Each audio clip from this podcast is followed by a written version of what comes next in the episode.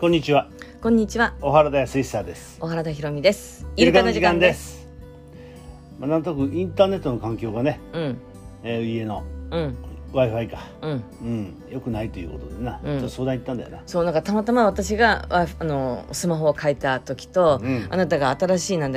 ルーターだっけか、あれに変えた時からなんかおかしくなって繋がりにくくなって、ちょっとこれ新しいのおかしいんじゃないのみたいな、そんな話になって、気に入ったわけですよ。そうだよな。そしたらなんと衝撃の、まあ今本当なんだっけ在宅でさ、みんな使うからさ、Zoom 使ってみたり、在宅でいろんな在宅ワークでいろんな仕事したりして非常に多いと。なあ、プロバイダーのね、せいじゃないか。なんか最近はその、容量となんていうのかな分からんけど、なんか大きなね、そうなんか昔契約したプロバイダーってなんかまず基本的に容量が小さい、なんか 4V だかなんだかって言ってたけど、今はもう 6V だかが主流になっていて、それでも全然違うんだって言って、そういったな、なんか最新のものに変えていかないと、追いつかなくなりますよというか、この状態でずっと使うことになりますよって。そうだよな。でもさ、この通信な、次々お金かかってくるなあれな、だから光に変わった時に何それってもうずいぶん前だけどね、回線が光になりましたっつっていろんな手続きしたりしてさ、でなんか今またこれじゃん、すごいよね。そうだからさ、パソコン買ってもさ、パソコン代だけじゃないじゃん、ウイルスソフトもそうだし、パソコンを動かすためのそのネット環境の整備だったりとかさ、それも大体あれなって毎月かかるあれだからさ、1回で終わらないからさ、これまた、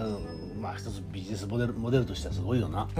だからその俗に言うランニングコストっていうの、例えば会社なんかがさ、いろいろランニングコストがかかってどうのこうのっていうけども、例えばビルの昔だったらさ、例えばビルのオフィスの賃料とかさ、人件費とかさ、そのぐらいでよかったかもしれないけど、実はそういう部分がすごいお金がかかってること、投資。そうだよな。スマホだってさ、なあ、本当に1万円ぐらいかかるわけでしょ、月々を、なあ、かなりあれ昔はさ、エンゲル係数って言ってさ、食費がどれだけ占めるかですけど、今は通信費の方が大きいんじゃないの本当に。もしかしたらね、ただ単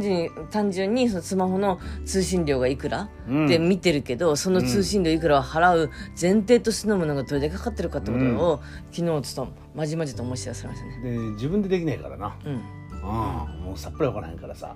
やってもらうしかない、だから本当はあれだな、病院行くのも同じさ。そうかもしれないね。な、ああいう詳しい連中ってのは、医者みたいなもんでさ、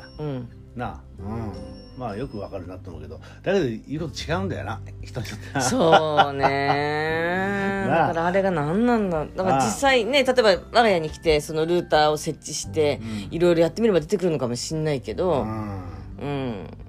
だからこれもね、人間の体と同じでさ、実はそんな分かってない。かもしれないね。かもしれない。だって見えないものを相手にしてるわけだからね。どう飛んでるか。そうウイルスと同じじゃん。本当そうだよ。飛んでるね。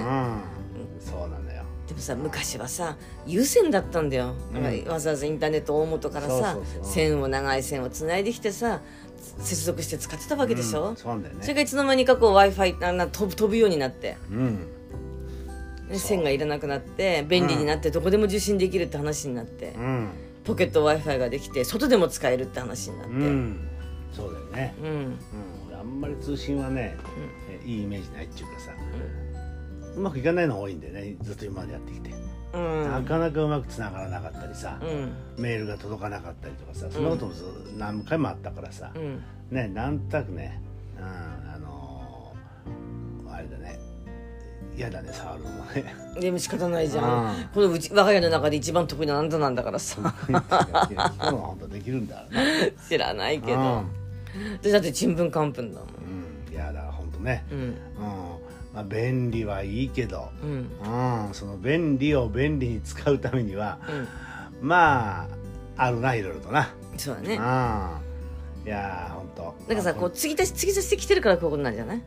だからもともと大元を、例えばさお家を建ててなんか光ファイバーであんなのしなきゃ全部敷いてさ、こうバーンとやっちゃえばさいいわけでしょ。でもね、また変わるのよ。しょっちゅう変わっていくからさ、だってちょっと前のコンピューターなんてもうね、昨日がダメだったりするわけでしょ、うん、なあ、うん、もう日進月歩だからさ、そうだね、そこまで必要なのかっていうことよな。うん、そう思うね。ただやっぱり来たメールがちゃんと届くとかさ、送ったメールがちゃんと向こうに行くとかさ、必要最低限それは必要じゃん。多少遅いのはとは思うけどさ、まあでも遅いのも早いのになれるとイライラするんだよね。イライラするよ。繋がらないとかね。うん、そう。だってもう昔なんかもうなかなか繋がらなかっただからな。うん。こんだけ早くやれるんだけどもさ、うん、でももうそのスピードに慣れちゃってると、うん、例えばお店で入ってお店のね、例えば PC デポに行ってやったらもうすごいサクサクつながる、うん、うちちょっと遅くないみたいな、うんうん、それ思うよね。本当だよな、うんうん、まあだから本当まあ欲張りっちゃ欲張りだし、そうだねな、うんうん、もっともっとっていうことでさ、うん、やってきてやっぱり遅いより早い方がいいからな。うんうんうん、まあそんなことでさ、うん、まあ振り回されてしまってるかな。そうだね。あそうだね。そう。ただもうどうしようもないな、このな、うん、この流れ、この社会の中でさ、うん、